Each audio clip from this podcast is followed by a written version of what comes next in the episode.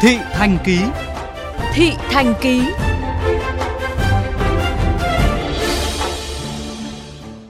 Thưa quý vị, sau gần 4 năm tạm dừng thi công, dự án cao tốc Bến Lức Long Thành đến nay vẫn liên tục gặp những trở ngại về nguồn vốn, thủ tục pháp lý. Công trường dự án cao tốc kết nối hai vùng phía Đông và Tây Nam Bộ này đang dần hoang phế xuống cấp, đứng trước nguy cơ đóng băng nếu không sớm có những cơ chế giải pháp tháo gỡ vướng mắc về nguồn vốn để tái khởi động.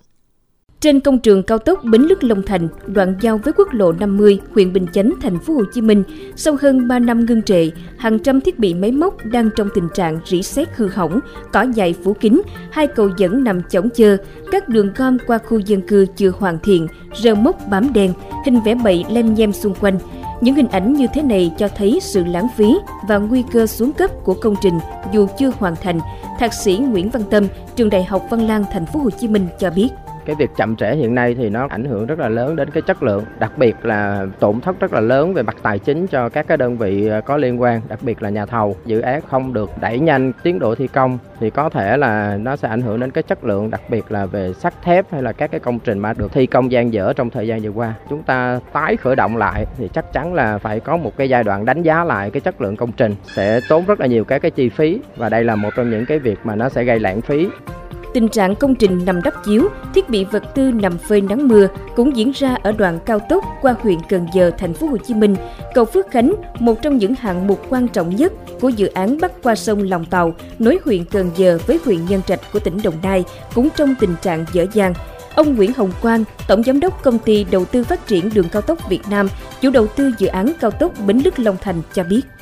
Khối lượng còn lại của dự án đường cao tốc này còn một cái khối lượng lớn nhất của ờ, nhà thầu Nhật Bản là nhà thầu J3 Sumitomo đã tuyên bố chấm dứt hợp đồng. Ở đây là thi công nhịp chính của cầu Phước Khánh có nhịp dài 300 m ờ, và ngoài ra là thi công toàn bộ những cái phần ờ, mặt đường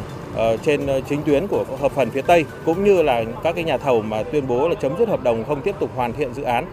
Trước những vấn đề cấp bách này, chiều qua 13 tháng 3, Phó Thủ tướng Trần Hồng Hà cùng đoàn công tác chính phủ đã đến kiểm tra, đồng thời chỉ đạo các bộ ngành đơn vị liên quan phải nhanh chóng bố trí nguồn vốn, sớm đưa dự án thi công trở lại. Căn cứ tình hình tài chính hiện nay, chủ đầu tư khẳng định sau khi cân đối trả nợ các khoản vay theo đúng kỳ hạn đã cam kết, nguồn vốn hợp pháp của chủ đầu tư đảm bảo đủ để cân đối vốn cho các hạng mục của dự án.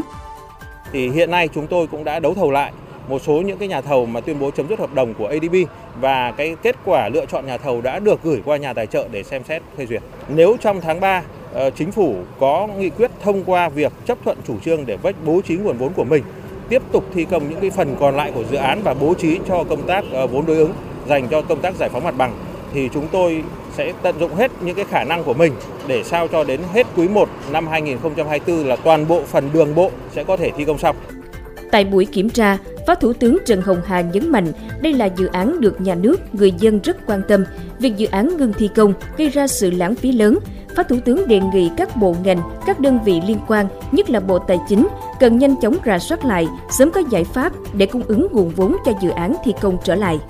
Bây giờ rõ ràng là vốn ODA ờ, để chính phủ vay cho vách vay lại là không được. Không được rồi thì phải có phương án nào chứ. Những cơ chế đề ra thì đề ra rõ đi nhé. Có hai phương án, một phương án là ta sẽ phải đàm phán với các đối tác phát triển. Phương án hai là ta sử dụng ngân sách của ta. Cơ chế thế nào, đề xuất thế nào đúng không? Thì hôm nay nó nói rõ cái thứ ba nữa là phải đưa ra một cái giải pháp chung trên toàn tuyến này về giải pháp kỹ thuật để mình tăng tốc lên. Còn việc nào của chính phủ, chính phủ sẽ lo. Còn việc nào bộ giao thông, bộ giao thông lo.